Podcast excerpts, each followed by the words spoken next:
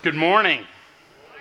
My name is Mike St. Dennis. I'm the associate pastor here at All Souls Fellowship. It's good to be with you this morning. If you're new and visiting with us this morning, we're especially glad that you're here. Uh, thanks for coming and joining in worship, adding uh, to our fellowship today as we celebrate the good news of Easter.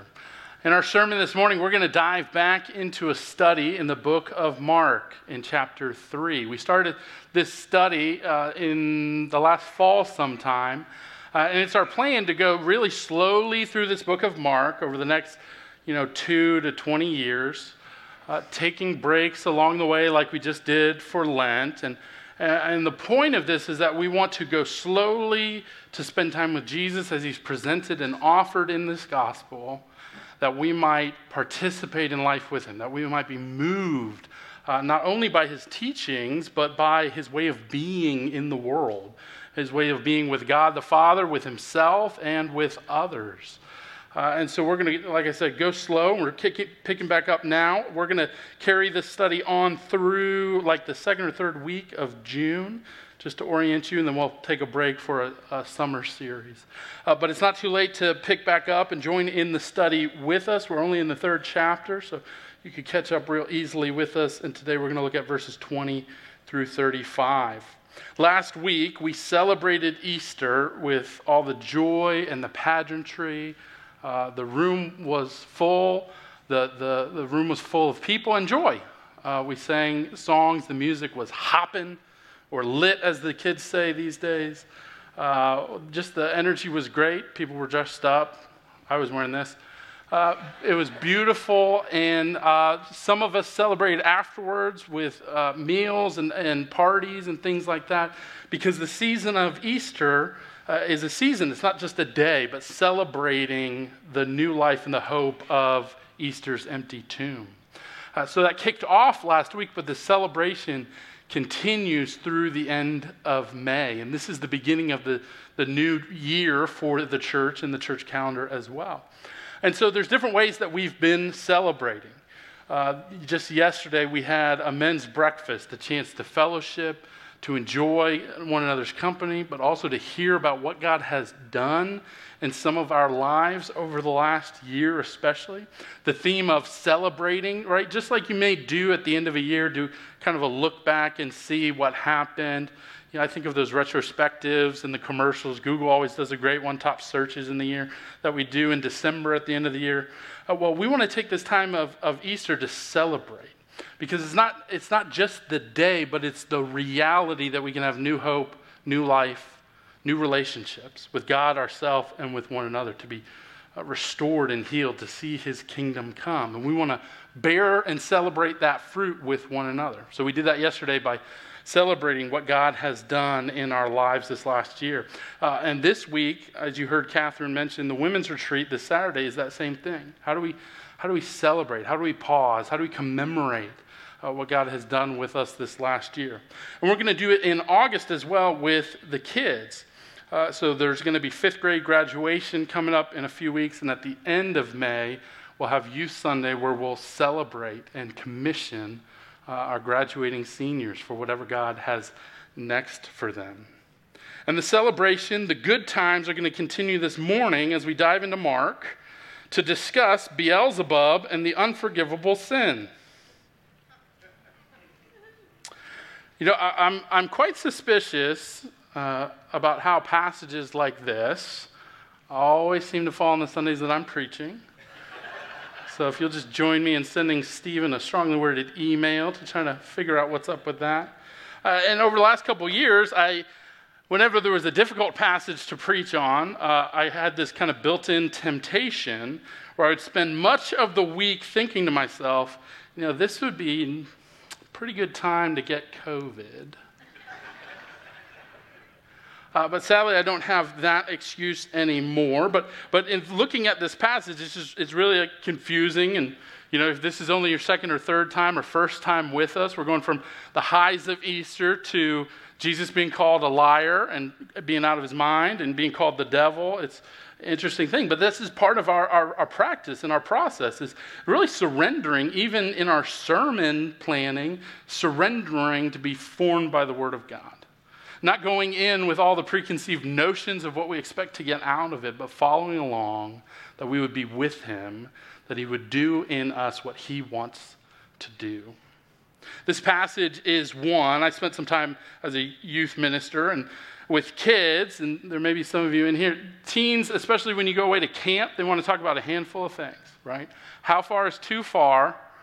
The devil and uh, the unforgivable sin, right? So I was at a conference a few years ago and somebody preached on this passage, and it's all the kids wanted to talk about. They didn't want to talk about relationships with their siblings how to, how to honor their parents better. They didn't want to talk about like where their identity was or anything like that. They kind of got caught up in some of these things. And I got to confess, I'm not really all that different. There are some passages and things that you just sit with and wrestle with, uh, and they just get a hold of you, and you don't really know what to do with them. So, hopefully, today, rather than wishing that we would all maybe get a little sick and a little COVID, uh, maybe today, as we show up, God is going to speak to us in even the weirdness of this passage. And this passage is a little bit weird, and it's supposed to be. So, one of the primary things that, that I want us to take away from our time together this morning is that the Bible should feel strange. It should confront us, it should disorient us, it should disturb us. We should lay awake in, at night considering some of these things, like it should have that effect on us. And again, as you'll see in our passage, because that's how great our need is, and that's how great God's grace is to meet us in that need. So, you've got the passage printed in your worship guide, but before we dive into it, I just want to pray for our time together. And I want to invite you to pray as well uh, that God would disturb you in the ways that you need to be disturbed, that He would comfort you in the ways that you need to be comforted, uh, but that we would show up and surrender this time in this passage to Him in whatever it is that He wants to do. God, we pause to thank you and praise you that we uh, have this beautiful day to celebrate, to worship, to be together, to get to know one another, to sing of your goodness your love for us, to be challenged and confronted by your word, uh, to be fed and nourished at this table, and to leave here in the remembrance of who you are and who we are by the power of your Holy Spirit. Lord, help us not to shy away from the challenging things that you say, from seeing our own hearts and lives in this passage, and seeing most clearly, Lord, we pray, who you are that we might find ourselves in your life and likeness. For your glory and for our joy, we pray. Amen. Mark chapter 3, verses 20 through 35. Then Jesus entered a house, and again a crowd gathered, so that he and his disciples were not even able to eat. When his family heard about this, they went to take charge of him. For they said, he is out of his mind. And the teachers of the law who came down from Jerusalem said, He is possessed by Beelzebul. By the prince of demons, he is driving out demons. So Jesus called them over to him and began to speak to them in parables. How can Satan drive out Satan? If a kingdom is divided against itself, that kingdom cannot stand. If a house is divided against itself, that house cannot stand. And if Satan opposes himself and is divided, he cannot stand. His end has come. In fact, no one can enter a strong man's house without first tying him up. And then he can plunder the strong man's house. Truly, I tell you, people can be forgiven all their sins and every slander and blasphemy they utter. But whoever blasphemes against the Holy Spirit will never be forgiven. They are guilty of an eternal sin. He said this because they were saying he has an impure spirit. Then Jesus' mother and brothers arrived. Standing outside, they sent someone in to call him. A crowd was sitting around him, and they told him, Your mother and brothers are outside looking for you. Who are my mother and bro- uh, my brothers? he asked. Then he looked at those seated in a circle around him and said, Here are my mother and my brothers. Whoever does God's will is my brother and sister and mother. This is the word of the Lord. Thanks be to God. The book of Mark begins the beginning of the good news about Jesus Christ, the Messiah, and the Son of God. And so, as Mark is opening up his book, and the whole reason for him writing, and he's the first one to write the gospel to communicate who the real Jesus is. It's a question of identity that the whole book is surrounded by. And so, of course, here, as he's walking through the different things that Jesus has done in the first few chapters of the book, he's now coming to the place where he's talking about the reaction of people to the work that Jesus was doing. Just in the beginning, it says that the crowd gathered and his family heard about this as they sat down to eat and they went to take charge of him. They didn't hear that he was sitting down to, to eat, they heard that he was driving out demons, that he was healing, that he was proclaiming a message about himself. And we see in this passage two types of responses to the work and the person of Jesus Christ.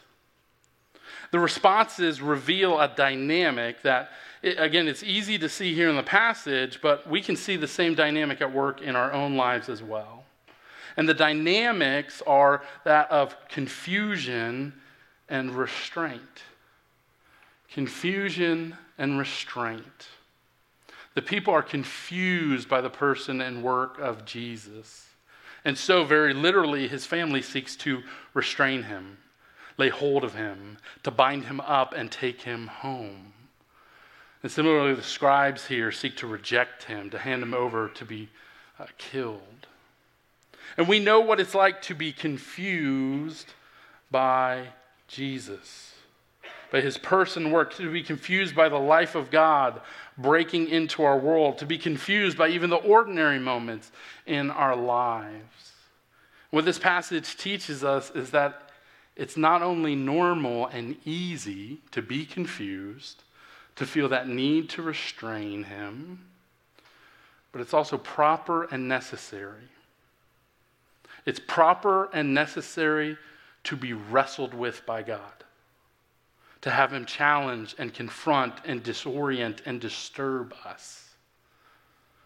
We need it, and he is gracious to that task the confusion. Uh, have you ever been in a pool with somebody who doesn't know how to swim? If you're in the pool, and I was a lifeguard and taught coach swim team and taught swim lessons, and I've been in the pool with people who didn't know how to swim, and they knew that they didn't know how to swim. So their response is they hold on tight. They hold on tight, they listen to the instructions, and really they let you do most of the work. Have you ever been in a pool with somebody who thinks they know how to swim, but they don't? I remember diving in to help a grown man. He was at least twice my age, but not my size. And I remember being with him and trying to help, and, and him flailing his arms, and there were teeth going everywhere, and it was just a mess. See, he was confused, I think, and disoriented by the whole experience of thinking he knew how to swim better than he did. I don't know what was going on at the end of the day. But eh, then he tried to restrain my offer to help. And, and so things went around, but of course, you know, I saved him against his own will. God is often working with us in that same way. And there are many times that He's working to save us, to transform us, or in the world around us but it doesn't feel like rescue. It's confusing, it's disorienting, it's disturbing. And we as a church want to normalize that experience. I've been talking to folks about their small group experiences at the church over the last six months as we've been talking about how are we celebrating what God is doing. And so for some of our experiences, we show up and we kind of stay at this level of celebrating, oh, yeah, we all know who Jesus is. He's not confronting anything right now. Everything's going okay. Uh, if you could just pray for my neighbor's dog and these kinds of things. It's good to pray for neighbor's dogs. Um, but, but we kind of stay at the surface level. And then there's other deeper relationships where people are showing up and saying, Here's how I'm, I'm being disturbed.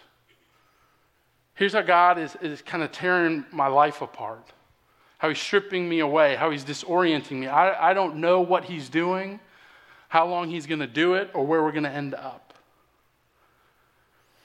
And we're used to running away from those situations. We're used to feeling that sense of confusion and thinking something is bad and we need to get somewhere else.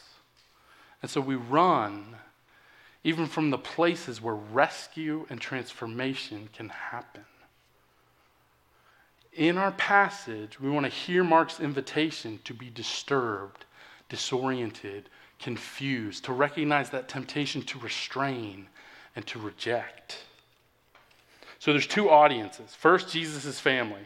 And they show up, they hear about what's, what's going on, and they, they say he must be out of his mind. They seek to bind him up. It's, it's as if they're saying to him, Jesus, you're not yourself when you're hungry.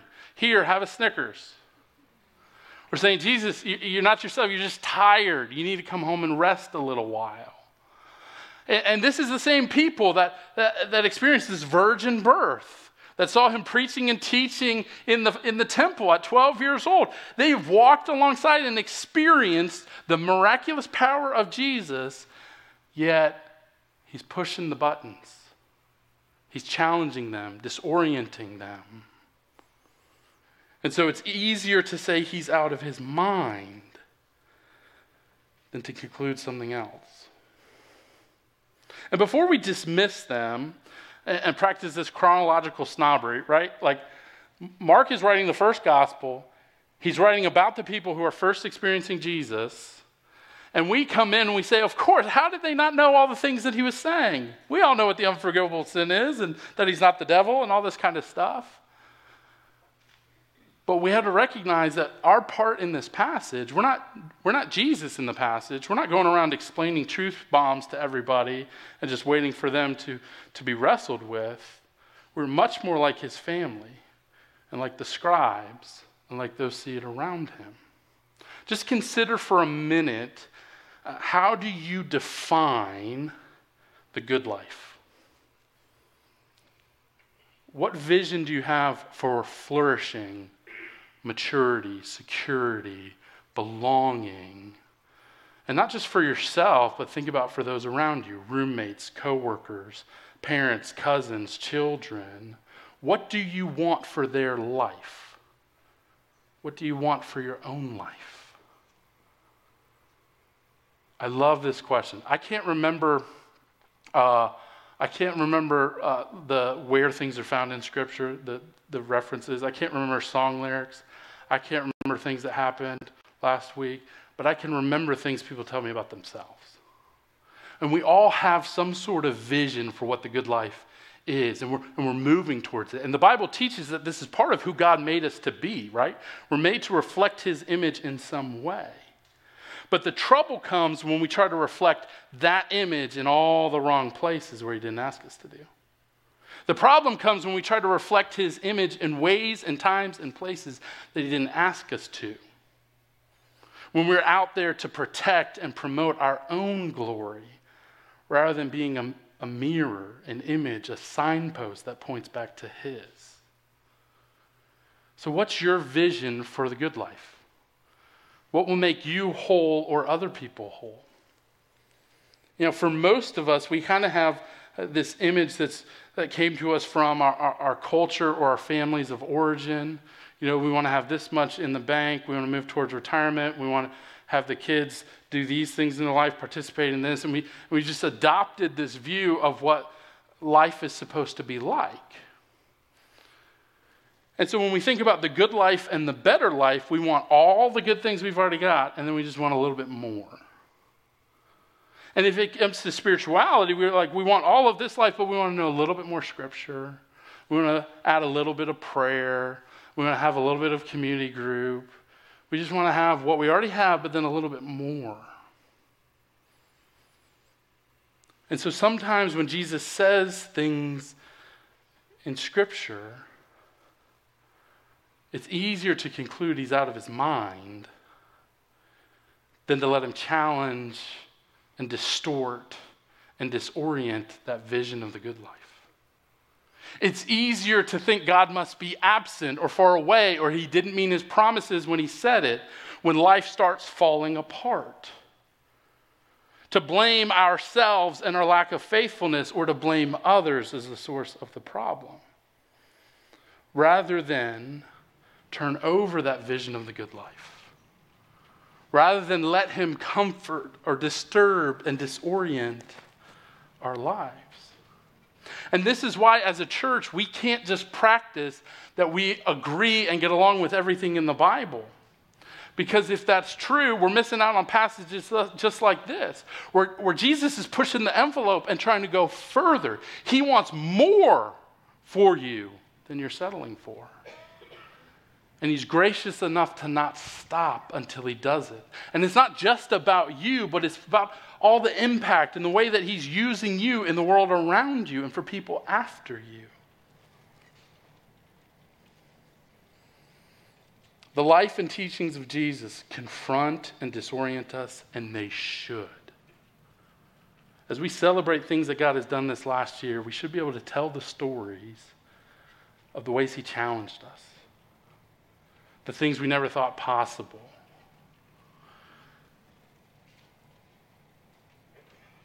In the Lion, the Witch, and the Wardrobe, C.S. Lewis gives us a picture of Jesus in this way the good king, the lion king Aslan. And there's a passage that reads like this Mr. Beaver is talking to Susan, the young girl who's found herself in Narnia. And Mr. Beaver says, Aslan is a lion. He's the lion, the great lion. Oh, said Susan, I thought he was a man. Is he quite safe? I shall feel rather nervous about meeting a lion. Safe, said Mr. Beaver. Who said anything about safe? Of course he isn't safe, but he's good. He's the king, I tell you. We're practicing the way of Jesus. We're brought into his life. We are with him, and he is good. He is the Messiah. He is the Son of God. He is all that and he's good. But his goodness requires that he not be safe. His goodness requires that he be a danger and a threat to everything in us and outside of us that would seek to kill us and destroy us and keep us from him. And so, just like Mary and Jesus' brothers, we should experience times, if we have the real Jesus, we should experience times where we're disoriented, discomforted, where we're in danger. But at the same time, in the danger, we can know that He's good. The second group that comes along is the scribes. And the scribes are the religious leaders, and particularly they're the uh, they're the ones who were writing down the law, expanding upon the law, communicating kind of the written law and the understanding, right? So you have the Bible, but then you have to talk about what the Bible means. Just like this, like what is Beelzebul and the unforgivable? You got to talk about what it means. So their job was to write down in more common language to the people what was the Bible trying to say. And so they take the laws of the Old Testament and they expand upon it. And then their job was to go and to offer consultation to go investigate and to go figure out what was going on in the world around them. So a group of scribes comes up from Jerusalem because they hear about somebody doing ministry, healing and driving out demons. And this was a common occurrence. But most of the time when those things were happening, it was happening in some with some other theology attached. It wasn't the Israelites Jewish history and theology, it wasn't that God. Somebody was healing in some other name for some other sake and purpose. And now Jesus comes to heal and drive out demons, but he's doing so in the name of the God of the Old Testament. And so they come to investigate. And if they find out that he fits with the crowd, they're going to put their stamp of approval on him. They're going to take credit for it. Look at all the great things we're doing in the world. But that's not what they find.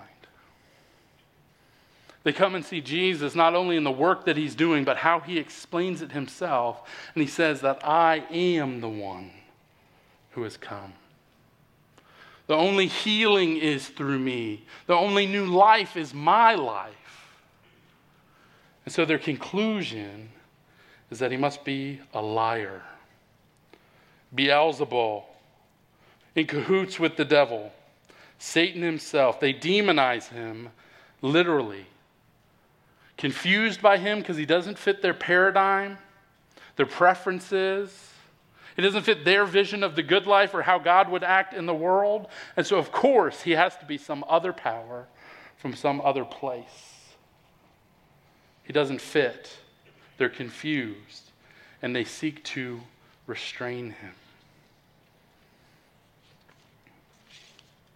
Satan, when you, you're going to get a little theology lesson on Satan. Satan's primary power is to lie. If you look at all of the references about Scripture, Satan, whose name literally translates to the liar the deceiver, Satan's whole goal and mission is to lie and to distort, to create violence and brokenness and conflict, but by through lies and distortions. The first being in the Garden of Eden when he comes and says, Did God really say that? Surely God wouldn't confront and challenge and disorient you in such a way. Surely you can do this on your own. Surely God just doesn't want you to find your own way and to flourish in your own vision.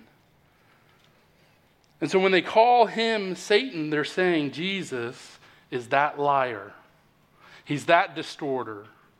He's that accuser. Surely he would never ask that of people, he would never make those claims. But again, before we dismiss the scribes and their reaction, we have to understand that Mark is saying whether it's Jesus' family thinking he's crazy or the scribes thinking he's a liar in cahoots with the devil. That's exactly what it looks like when God comes near. Because God can't exist without confronting and disturbing and disorienting as a means of healing the dark places in our hearts, the lies that we've believed about ourself, about him, and about others. And we see this as Jesus confronts the scribes in his own language. So Jesus' response, they think he's a liar, they think he's a lunatic, but Jesus offers another explanation. First, he says, calling them over. How can Satan drive out Satan? That don't make a lick of sense. And then he quotes Abraham Lincoln If a house is divided against itself, that house cannot stand. So he just starts with the base facts and says, How can the kingdom of darkness come into the world when the kingdom of darkness is receding from the world? How can I gain and possess more people if I'm driving the demons out from people? And then he goes on to tell this parable. In fact, no one can enter a strong man's house without first tying him up. But after tying him up, then he can plunder the strong man's house. No one can come in and be weaker than the strongest thing there without doing something about the other power that exists there without coming in to address and confront the corrupted vision of life and flourishing, without confronting the lies and bringing truth, without bringing God's nearness to bring the light and explain and reveal. And Jesus says, I am that strong man, the stronger one who has come to bind the lies, to bind the darkness and the violence, to heal the brokenness. I have come don't you see by the work that I'm doing? And then he goes on to respond and answer to them in their own language. One of the things about this unforgivable sin, if this was saying that there's just some statement that, like a magical phrase that you should never utter because if you did that, then it's unforgivable and now you're doomed to hell. If Jesus was saying that, he would probably say it in more places in the Bible. But rather, here he's quoting and directing their attention back to the scribes' own theological understanding, their own explanation, because for them, in their explanation of the law, they had written out a legal precedent saying that immediately upon blasphemy, the Lord would intervene to take his revenge. It wasn't there in Scripture, it was their expansion of what Scripture was teaching. And Jesus puts it back on them to say, check yourself. He pushes back to say, Truly I tell you, people can be forgiven all their sins. Every slander and blasphemy, the word slander here is the same Greek word blasphemy that happens a little later. Everyone, but whoever blasphemes against the Holy Spirit will never be forgiven. So, what's Jesus getting at here? Yesterday at the men's breakfast, somebody told the story of a confrontation, something that happened this last year. They were under the weather and having a bad season of life, and they found themselves in a strange place, a strange time, with a stranger coming towards them. They started to recognize that there was a sharp object in their hand, and the closer the person got, the more bewildering the experience, the more confusing and disorienting, even up until the point where the knife started to pierce their skin. This happened in the operating room, not out in the parking lot, as the surgeon was dealing with the cancer that was in their body. But if you're convinced, like a conspiracy theorist, that Jesus is a liar or a lunatic when he draws near to help you, you should be afraid and you should run away. When he confronts and disturbs and disorients you, you should dismiss it if he's a liar and a lunatic. C.S. Lewis says it this way, if I can find where that quote is in all these papers.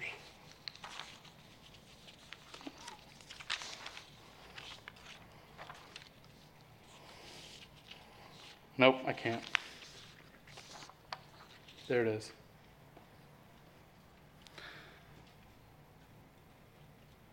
Jesus claimed to be God. His claim is either true or false. If it's true, then ipso facto, he is God. But if the claim is false, then either he said it knowing it was false, in which case he's a liar, or he said it not knowing it was false, in which case he's mad. Therefore, we're only left with three logical options. He is either God, or a liar, or a lunatic. And I love where he says it just previous to that a, a lunatic on the level with a man who thinks he's a poached egg. I thought that was funny.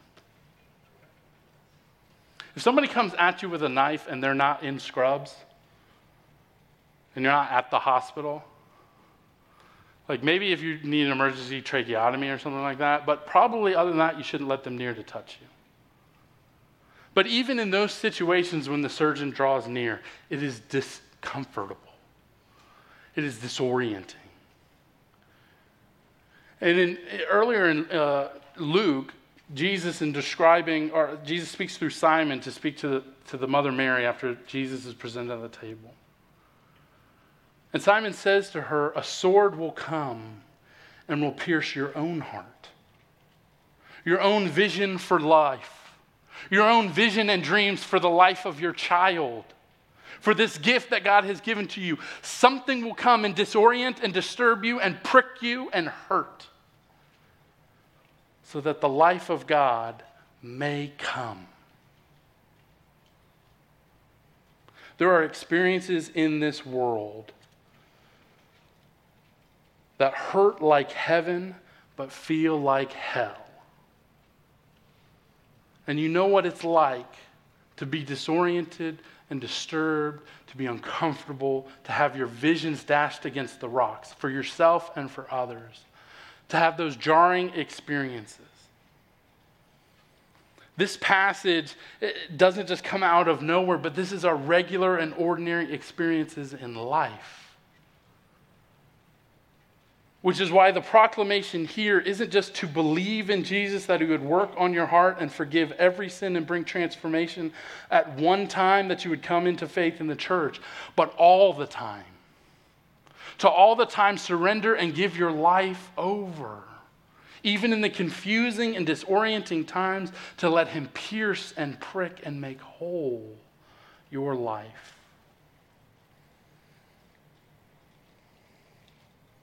The last piece here that we need to see is that Jesus doesn't just say all these disturbing and discomforting things and then walk away, but he has promises for us. an invitation to trust and be formed with Him so that we would remain with Him even in the confusion. First, the promise that He is the strong man. The promise that He will bind the evil one, He will make uh, untrue every bad thing, He will speak the truth and bring the light to every dark place. But again, it's disorienting for His disciples who over and over again expect a certain vision of what the good life and being with Jesus was going to look like. But then on that Good Friday, they all disappear. They run away to hide because they didn't anticipate this level of disruption. Because the strong man lets himself become weak. The one who binds and deals with sin and lies gives himself over to the lies and the sin of others. And he does this so that he might set us free. That his promise would be true. Truly, I tell you, people can be forgiven all their sins and every blasphemy unless they reject the one by the work of the Spirit who's come to heal them. Unless they try to do it in their own strength, according to their own vision, and do it in any way apart from me but with me. Because I have been bound and set free, he can make you free as well. He concludes by saying this Who are my mother and my brothers? He looked at those seated in a circle around him and said, Here are my mother and my brothers. Whoever does God's will is my brother and sister and mother. The way of Jesus is peculiar and strange. When we have the real Jesus and he does his work to pierce our hearts and transform us, it's going to look strange and weird to others. That kind of freedom and transformation isn't going to fit in with a world marked by lies and brokenness and scarcity. But Jesus says, though the world would hate you, take heart, I've overcome the world. I am who I say I am. I will do what I say I will do. Be with me and be transformed. The last piece here whoever does God's will is my brother and my sister and my mother. I, uh, by virtue of my position, have a lot of people send me emails or have conversations where they say, I don't know what God's will is for my life. And this thing or that thing. Would you sit and wait with me and discern? And, and I've had to learn to do that instead of just giving the answer of what I think their will should be. Bad idea. Come alongside and sit and wait and give witness to that. But one of the things that we have to do in discerning God's will, start with the things that you do know, not the things that you don't. Start the things that you do know, not the things that you don't. And in the New Testament, there's all kinds of verses about God's will. The will of the Father is for you to believe in the one He sent. The Father's will is that all who the Father has given to him would come to him and that not one would be lost. The Father's will is that you would walk into the works that He has prepared for you to do ahead of time in His strength and glory, in His leading. The will of the Father is not a mystery. It's for Him to bring the hope and the healing of Easter into your life, to fix and change you as a means of getting to fixing and changing the things that are wrong in the world around us. But it's going to disorient us, it's going to be uncomfortable. But his power is made perfect in that weakness. His truth and life is made new even in that death. We can trust in the one who has called us our brother, his sister, the strong one who became weak for us. Let that be your driving glory. Let that be your source of joy. Amen. We come to